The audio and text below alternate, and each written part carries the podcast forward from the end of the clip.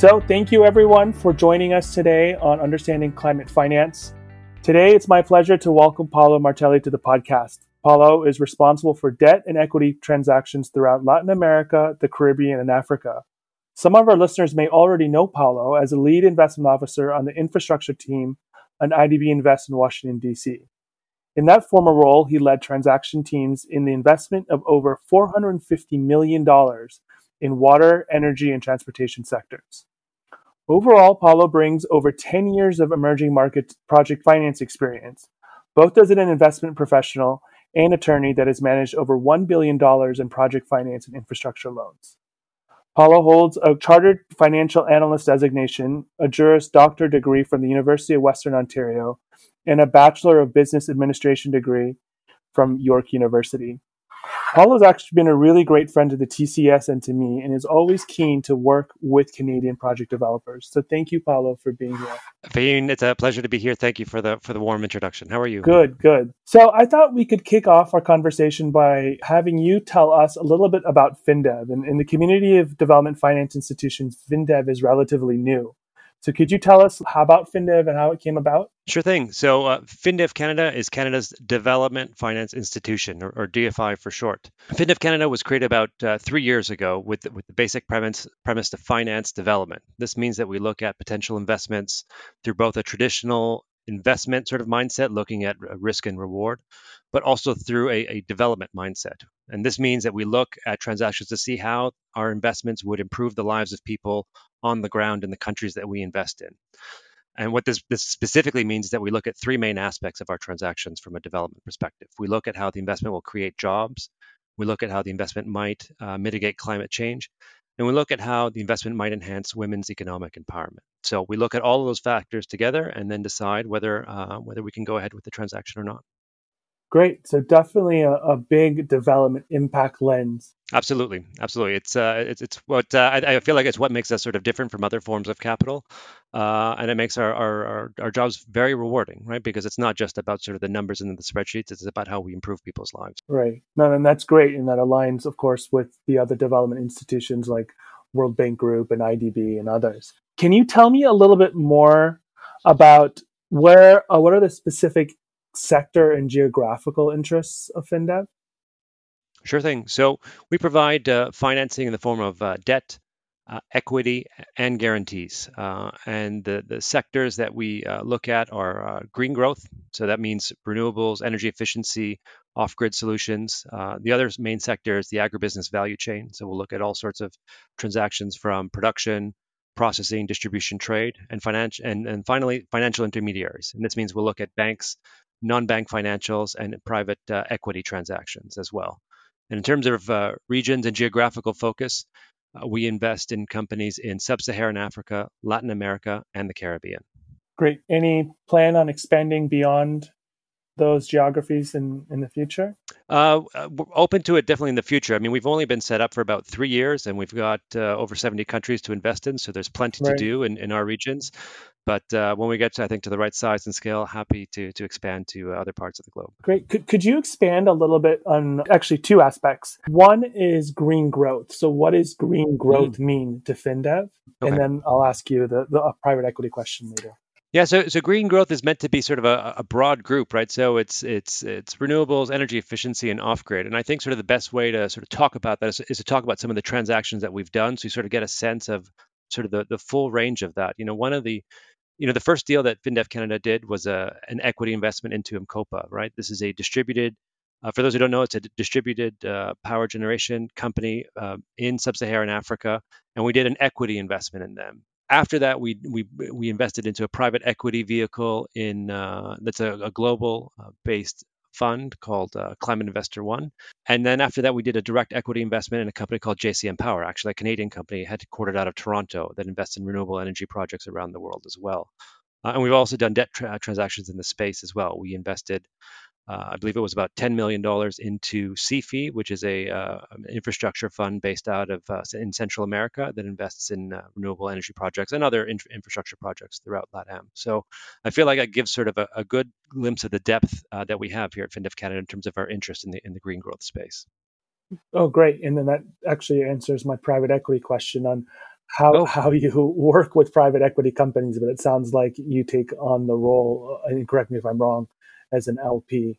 Absolutely, we invest in, in private equity funds as an LP, uh, and we will, will di- invest equity directly in, into companies as well, just like uh, for JCM Power. So definitely, we have the the interest and appetite for that space. It's obviously much more challenging, I'd say, in the, in the current context with regards to uh, to COVID. Mm-hmm uh, COVID nineteen and its effects in, in the market to uh, to do further uh, investments in equity, but we definitely have the appetite, and hopefully we'll find uh, more opportunities uh, to deploy in the future. And you also do debt investment too, right? Yes, we do. Yeah, yeah. We've been uh, we've been quite busy in the space. I'd say definitely over the last 12 months, we've done we, we've seen increased demand. I'd say for debt financing, but primarily to to financial intermediaries, right? So both sort of banks, non-bank financials, and private equity funds with both a focus on sort of general liquidity, but also for, for green lending mm-hmm. uh, and other types of aspects as well. So in, in that space, we've been quite busy, frankly. Okay. So let's say a Canadian company, because we are the Trade Commissioner Service for Canada, so I'll use Canada as an example, wants to talk to FinDev. What what does an investable project look like to FinDev? Great question. So uh, a couple of things we look at. So a lot of our criteria is similar to what other other DFIs have in this space, uh, but I'll talk about specifically about what, what, we look at. So we look at to make sure that the company is, is, a private sector entity, that the entity does not get financing or does not have a, a benefit from a government guarantee. Uh, we want to invest. Uh, in, in, the private sector, not not in, in, in, government sector. Obviously, the the company or the project has to have operations in the regions that we talked about earlier: sub-Saharan Africa, LATAM, and the Caribbean. Um, and, and, and fairly importantly uh, are the two aspects also that we touched on before earlier, right? The entity has to be able to uh, generate cash flow that's able to repay the financial instrument that we would be providing to the to the entity, whether it's debt or equity or something in, in between. The other aspect that's important is is the development aspect piece we talked about earlier. We need to be sure that that the operation or the project or whatever it may be is going to improve the lives of people in, in a meaningful way along those three aspects I mentioned earlier. I, I think another important point to, for potential partners to keep in mind is, is that we provide market-based pricing. So we we were uh, created to provide an additional source of financing to the market. So we haven't we, we do not try to compete with commercial banks or other forms of capital in the space. So if we if we see that an entity has an interest from commercial banks or other other players in the other space, we're happy for them to sort of continue that. We're looking for opportunities that that are not able to get the financing because of whatever you know whatever the reason may be but at the same time they still have to have to be bankable. With regards to uh, you know canadian companies we're, we're different from other um, entities that let's say might have a requirement for let's say a national content or a canadian content uh, requirement. For us there isn't a, a requirement for a, for a canadian link although we would be thrilled and pleased uh, to work with canadian companies. So we definitely welcome our conversation. Great. That's that's really helpful when we're looking at some of these transactions, in, in, in some of these transactions, maybe there needs to be some sort of off-taker agreement or PPA. Mm-hmm. How far down the line will does a company need to be to start talking to FinDev or even any of the, the development finance institutions or to be prepared to be investable or, or start a due diligence? Great question. I, I think we the you know companies have to be a little bit further down the line um, to speak to us as compared to some of the bigger shops. So I, so I speak from from my previous experience. Some of the you know the larger multilaterals will have sort of large teams. They'll have access to public sector teams as well that can help with uh, speaking to regulators or government to help shape the PPA and so forth. Uh, we don't have that. We're, we're a brand new DFI. We, we are almost uh, 50 people based out of uh, out of Montreal and uh, and we don't have the resources to go and, and have these kinds of conversations with government. So we would prefer that sort of people are people you know entities are a bit further along in, in the development cycle, meaning that they have uh, a PPA that hopefully has been signed and PPA has been has is, is bankable. Um, we'll, we'll take a look and see. But to be clear, we're, we're not going to provide sort of um, development uh, expertise or, or, or assistance uh, for those projects because we're, we're not we're not there yet at this point in time. Hopefully, hopefully someday soon though there are a number of companies that sort of are at different transaction levels. What is the sort of preferred investment amount of investment, and how much of the capital structure would FinDev contribute to? Great question. So for us, our, our minimum transaction size is five million US dollars. Our upper limit uh, it, it, varies depending on, on, on, the type of transaction and type of country that that, that we're looking uh, that we're looking into. In terms of sort of preferred size, preferred stakes, we definitely do not want to take a, a controlling stake. And I'd say at, at this time, we, would prefer to partner with other DFIs and, and multilaterals Uh, again, simply because of, of, sort of the current COVID restrictions, we aren't able to travel to the markets uh, that we serve. Uh, and so it's it's great to partner with others either who have you know pre-existing relationships with some potential companies or have networks and people on the ground mm-hmm. uh, to help with uh, due diligence. Um, but uh, so that I think that would imply you know companies have to be of a certain size. The projects have to be a certain size to accommodate not just our potential five million dollar investment, but another five million dollar investment from a potential partner as well. Okay, and the institutions that you mentioned are sort of like IDB and IFC and some of those other organizations. Yeah, no, we have uh, we have a number of strong partnerships uh, with with IDB, with IFC, and definitely with the, the European DFIs as well, African Development Bank as well. So we're happy to work with uh, with any of those, and and uh, and also commercial partners as well. Oh, okay, great. You know, we kind of talked about this a little bit, but maybe you can expand a little bit more on what else should companies do to prepare to, to talk to you? What, what, you know, what do you want them to, to bring to the table to have a, a meaningful conversation? That's great. I, I think uh, I think companies should um, should, should do some of their homework. Um, you know, eh, because again, we're we're we're small, we're growing, and and we're in a fortunate spot in terms of uh, of having sort of a small book and, and an appetite to, to go out and do a lot of th- uh, a lot of investments. Uh, and so companies need to be prepared because if, if they come and, and they just you know have an idea or they have something that's not quite you know correct, it's, it, will be very difficult to, to try to help them. Um, I would encourage companies to also take a look at other sources of financing as well to make sure that the, that we're not going to be inadvertently competing or displacing other sources of financing because as, as I've mentioned earlier, we're, we're, we're not uh, we're not interested in, in, in doing that. I, I, think generally that's it. And I think be willingness to sort of talk about uh, and to think about the impact that, that they're making in terms of the, you know, the, the countries that, uh, that they're focused in for their operations. Mm-hmm. Because again, it's not just about is the PPA bankable, is the sponsors credit worthy, and so on and so forth. It's also about sort of what what are you doing? What kind of um, are you hiring local people to work on the project? Are you considering all of the relevant relevant aspects of uh, env- environmental risk, social risk, uh, business integrity risk?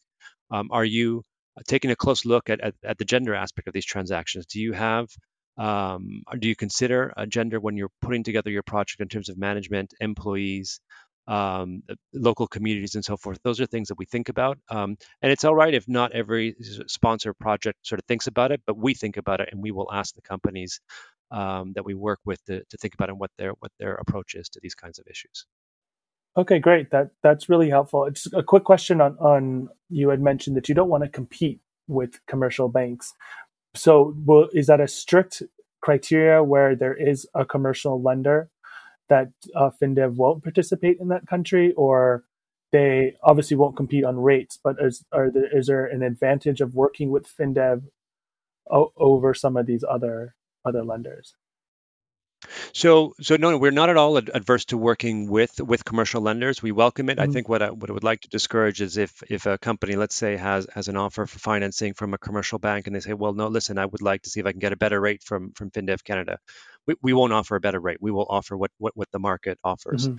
I think the, the, I think the best way to illustrate how we can work with commercial sources of financing is is is an example where let's say a company is looking for a certain amount of financing and they can only get let's say 50% or 75% of the financing they're saying listen we're missing this last portion of it. Do you you know can you come in and work with these other lenders? And our answer would be well, yes. Uh, you know mm-hmm. provided they meet all the other criteria that that we have. Um, so we're, we're not at all adverse to uh, to working with uh, with commercial lenders. Okay great. And and my last question is is somewhat broad so it's, it's sort of a generalization on how much time should a company expect from the time they start a conversation with you to the time they actually get financing. How long is your due diligence process? Um, you know, obviously there's external factors in play as well. But. Sure.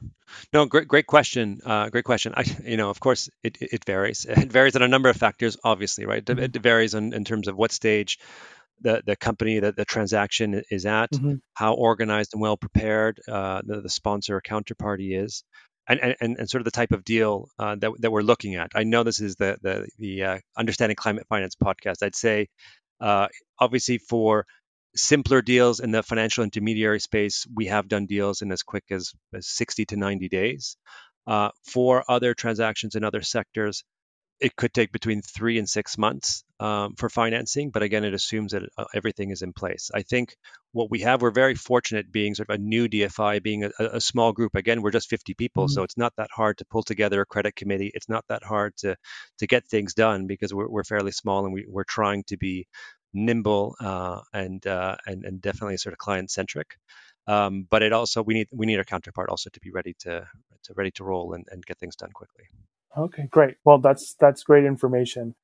Um, so I think that's their time today. So thank you so much, Paulo, um, for for talking with us. Um, and you know, for our Canadian uh, TCS clients, please feel free to get in touch with me, and I, I would be happy to talk to you um, about development finance institutions and can connect you to great people like like Paulo and others. Th- thank you so much, Fahim. It was a pleasure, and look forward to uh, speaking with you and uh, and others who are uh, listening on this podcast. Great, thanks. And a note for everybody else: please feel free to provide feedback and ratings on your uh, podcast platform on this podcast, and disseminate as you feel necessary. I mean, this the the purpose of this podcast is around climate finance education. So, thank you, everybody, and we will talk to you soon.